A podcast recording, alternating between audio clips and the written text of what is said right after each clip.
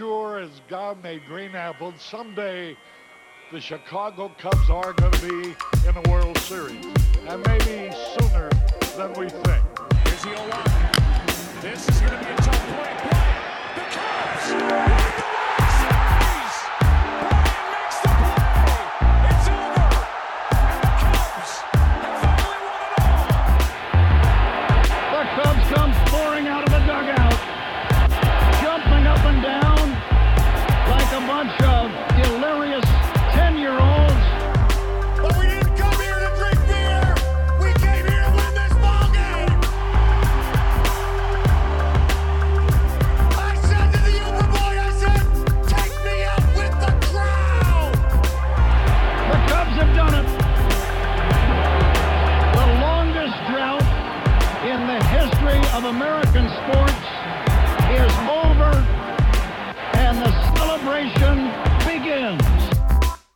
going on, Cubs fans? I'm Sean Sears, and welcome to another episode of Locked On Cubs, part of the Locked On Network, your team every day. The Cubs are coming close to filling their final staff positions, while Theo Epstein is telling everyone to take rumors with a massive serving of salt. we'll go over the latest news to come out of the GM meetings and more in today's episode, which is brought to you in partnership by CubsInsider.com. Head to head to CubsInsider.com for all the latest Cubs news, rumors, everything covered there, and of course, the Cubs related podcast released an episode yesterday along with myself, obviously. So check that out. You can get Locked On Cubs on the Himalaya app as well as Google Podcasts, Apple Podcasts, Spotify, TuneIn app, Stitcher, anywhere you can find podcasts, you can find Locked On Cubs. And then if you are a Bears fan, which you should be if you're in Chicago, I would hope so at least. If you're following the Bears this year, obviously been disappointing, but Locked On Locked On Bears with Lauren Cox is actually going to have on the Rams uh, podcast host for their weekend matchup podcast they do every week with the opponent of the team that they're facing. So, uh, Bears will have Locked On Rams host. It'll be kind of a cool breakdown to show you what some of the obviously the strengths and weaknesses of that Rams team are. So, if you're a Bears fan, you want to hear a little bit more about this matchup coming up on Sunday Night Football, head to Locked On Bears. Lauren Cox has it taken care of. But let's jump into the first segment here coaching staff news. Um, as I mentioned at the top of the show, the Cubs have finalized all but two spots now. They announced that Will Venable will be returning to Ross's staff or returning to the Cubs on Ross's new staff as one of the bench or base coaches. They haven't announced where, so that means they need to fill quality assurance coach and another base coach. So those two positions should be announced soon, with Ross likely having pretty high input on that. And then, of course, Andy Green was named the bench coach, and I kind of talked about this on the other podcast yesterday, but I kind of just glossed over it. Green, I mentioned, I think I said had been with San Diego for three seasons. It was four seasons. Um, Green, an interesting guy, has a little bit more of a traditional kind of route to becoming a manager. Um, spent time in the minor leagues, played in Japan for a moment, and then began coaching and managing in the minor leagues for um, the Diamondbacks, eventually coaching, being their third base coach, and then joining San Diego. And he was apparently the 10th longest tenured manager. Uh, in baseball at the time for four seasons.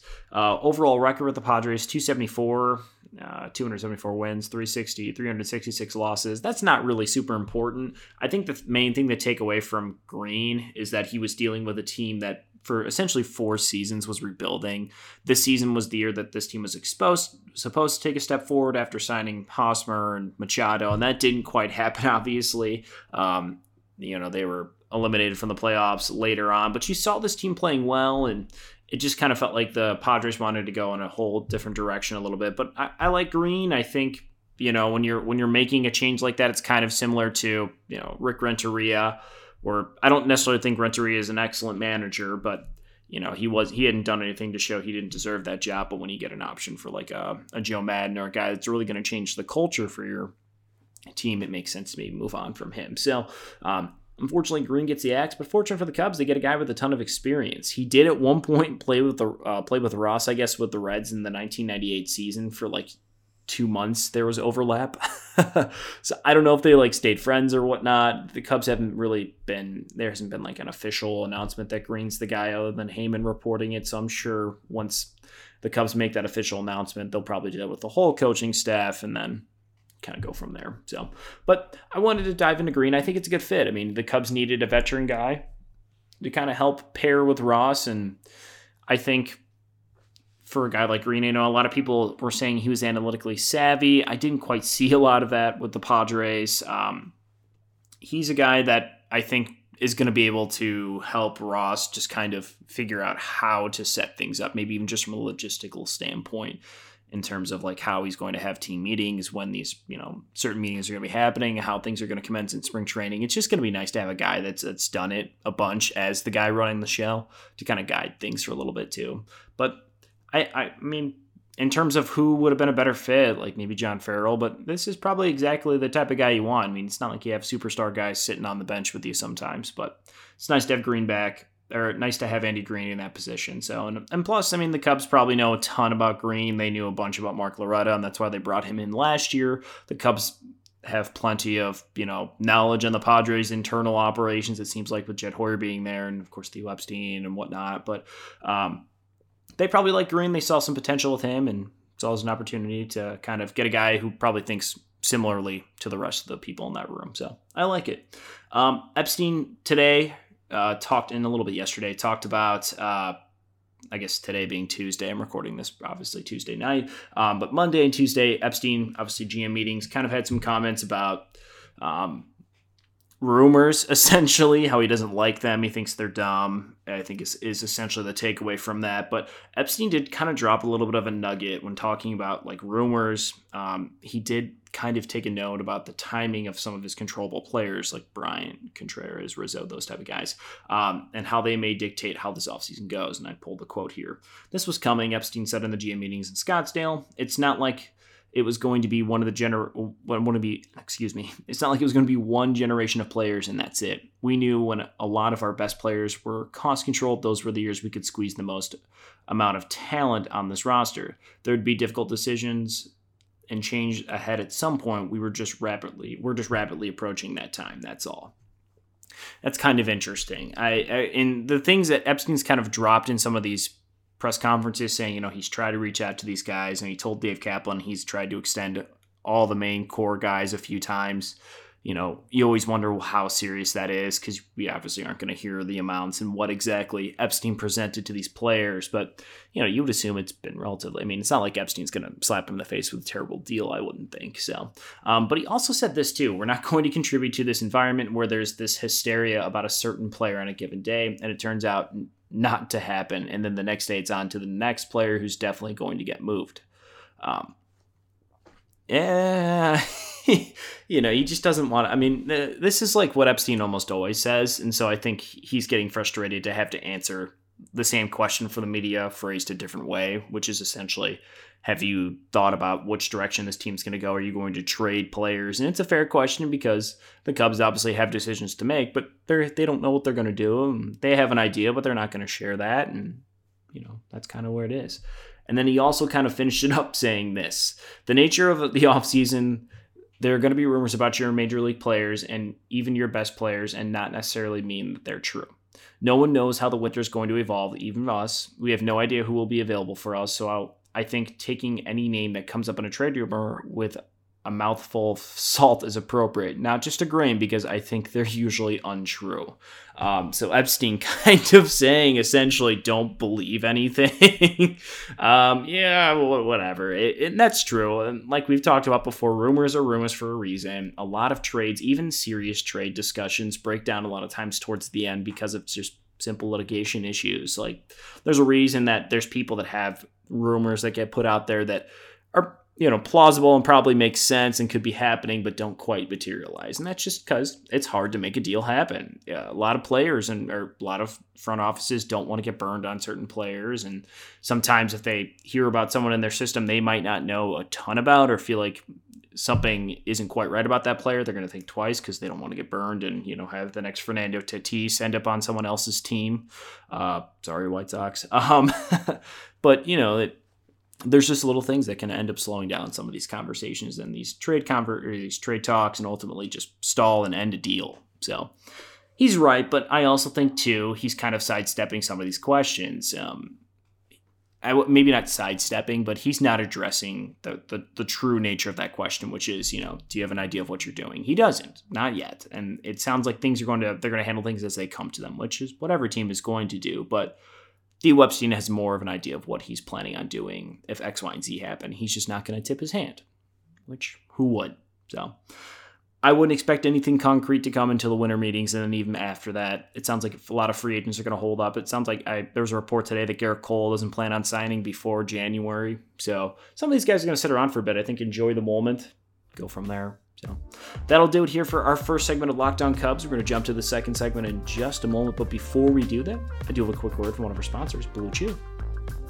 Guys, let's talk about sex. Good sex. Remember the days when you were always ready to go? Now you can increase your performance and get that extra confidence in bed. Listen up BlueChew.com. That's blue like the color blue. Blue Chew is the first chewable the same FDA approved active ingredients as Viagra and Cialis, so you know they work. You can take them anytime, day or night, even on a full stomach. And since they're chewable, they work up to twice as fast as a pill, so you can be ready whenever a moment arises. Now, this isn't just for guys who can't perform, it's for any guy who wants that extra function to enhance their performance in the bedroom. For instance, most guys talk a good game, but if you're one and done, Blue Chew can help you follow through for round two. Blue Chew is prescribed online and shipped straight to your door in a discreet package, so no in person doctor visits, no waiting in the pharmacy, and best of all, no more awkwardness. They're made in the US, and since Blue Chew prepares and ships direct, they're cheaper than a pharmacy. Right now, we've got a special deal with our listeners. Visit bluechew.com and get your first shipment free when you use special promo code MLB. Just pay $5 for shipping. Again, that's B L U E Chew.com, promo code MLB to try it free.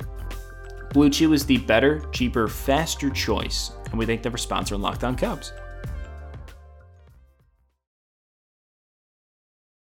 All right, here, a couple quick bolts before we wrap this show up in the second segment here. Big news of the day it has been reported that the Astros were stealing signs not only just in the World Series in 2017, but reportedly throughout all of 2017 using a camera um, in the outfield.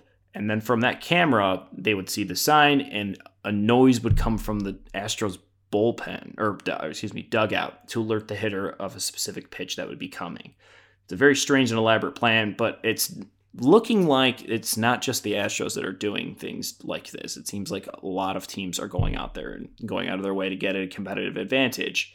So it might bring more of a widespreading conversation to, you know, is there going to be punishments for stealing signs? Is there going to be official rules? Because right now it's kind of just an unwritten rule of you don't steal signs. So weird situation.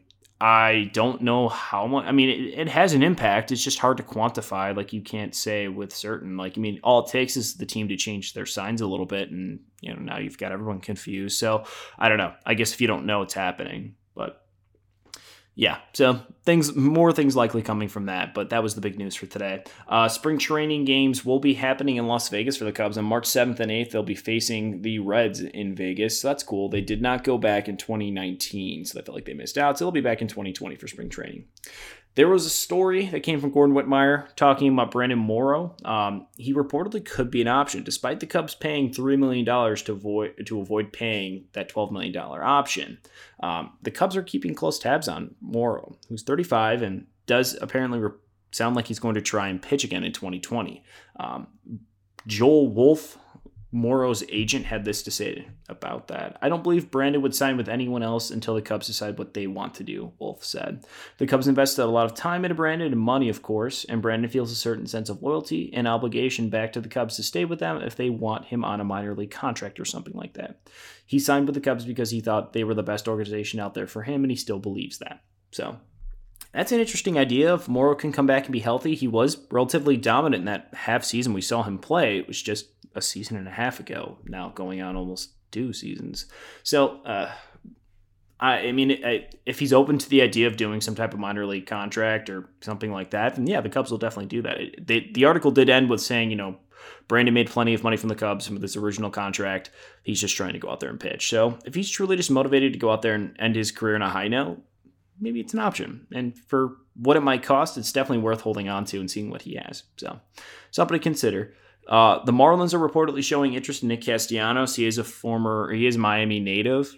That could make sense. I think the national media is still overblowing Castellanos' play in, in the outfield. It's not great, but I mean, it's not anything worse than we've seen from other people put out there. So I think National League teams, after seeing him play with the Cubs for a little bit, think with maybe a little more time and getting used to playing in the outfield more, he could be a viable option out there, which cuts into Marcell Ozuna's market. So, yeah, whatever. Uh, the Padres are reportedly ready to go after some top free agent talent, which is great for them, but it also means too that they're reportedly going to be interested in unloading prospects from one of their top top systems in baseball right now to fill some of the holes in their roster they might not be able to do through free agency. Uh, reportedly, uh, Padres GM AJ Preller is poised to make moves. So they also brought back their brown and yellow jerseys, which were pretty awesome. I'm kind of glad they got away from the navy a little bit. Just kind of meh if they're going to go for something and stand out. Those brown and orange jerseys are the way to do it. So, and then one last final note. Um, Michael Cerami from Bleacher Nation put out an article today talking about Jon Gray and why he could make sense as a Cubs target. And while he is obviously a good pitcher and the Rockies, while not necessarily a terrible team, and did just invest a good amount of money into uh, Nolan Arenado and some pieces around them, are likely going to have to start looking themselves in the mirror and start selling some pieces off. Um, they're in a really tough division with the Padres, obviously on the up and up. The Dodgers being one of the best teams in baseball. Um, You've got, you know, the Giants kind of sort of sorting things out or whatnot, and the Diamondbacks are like okay, kind of, sort of. So for the Rockies, like it's just a tough division to compete in because they're probably trending toward me. They're just an older roster. You have to start looking at this team if you're not doing it now, unless things dramatically change for a season. They probably want to consider moving pieces. So he could be available, which is good for the Cubs because they need to add a starter. He's 28 years old and could possibly fill a role here. He's a dynamic pitcher with a 96 mile an hour fastball and a really good slider. Um, the other thing Cerami pointed out too in this article that I wasn't quite thinking of is that the Cubs scouted Gray a good amount in the 2013 draft because it was expected to be at some point Jon Gray, uh, Mark Appel, Kris Bryant. Out of those three guys, the, obviously the Cubs at some point were considering taking Gray if he was made available to them. They took Kris Bryant, and it was revealed, and um, you know other reports after the Cubs winning the World Series that Theo Epstein and the Cubs had every plan to take Kris Bryant actually, but had faked the whole everyone out, I guess, to get them to think they they're only going after Mark Appel. Um, but they probably scouted Gray and they probably know this guy relatively well. So maybe it's something to consider. He's come up in other trade rumors before. The Cubs have shown interest. The only reason I kind of bring it up is because I mentioned yesterday that there was something I was hearing about the Rockies having interest in Kyle Schwarber. I was able to get a little bit more on that. It was able to confirm the Rockies are seriously interested in Kyle Schwarber. So whatever that means, who knows? But they've shown interest before. So I don't think a Schwarber for Gray deals makes sense there. But you know, who knows? Maybe there's a deal that could be made. So I don't know what the Cubs would have to give up, but it would be decent pieces. I don't know if Schwarber, if they're trading Gray, if it makes sense to add Schwarber to that roster because he's still roughly the same age and the same kind of timeline. But you know, something to consider. Always interesting to hear the rumors and where people are finding breadcrumbs. So remember to get this show every day. You need to subscribe to Locked On Cubs on the Himalaya app or whatever podcasting app you're using, whether that's Google Podcast, Apple Podcast, TuneIn app, Spotify, Stitcher, anywhere you listen to podcasts. Make sure you subscribe and leave a five star review. Follow us on Twitter at Locked On Cubs. You can follow me on Twitter at Sean R. Sears. Um, if there's something you guys want to talk about, if there's something you feel like we haven't hit on this podcast, feel free to shoot me a DM on either Locked On Cubs or at my personal Sean R. Sears. You can shoot us an email too at lockedoncubs at gmail.com as well if you have something you want to talk to me about or something you think we should consider for the offseason. I've got a couple things brewing already, but I'm open to suggestions. So thanks for tuning into your daily Cubs podcast. Enjoy the rest of your day. Go Cubs and don't take your rumors with salt. Get excited. If the Cubs aren't going to spend money, might as well enjoy this moment while we have it, right? enjoy the rest of your day, guys.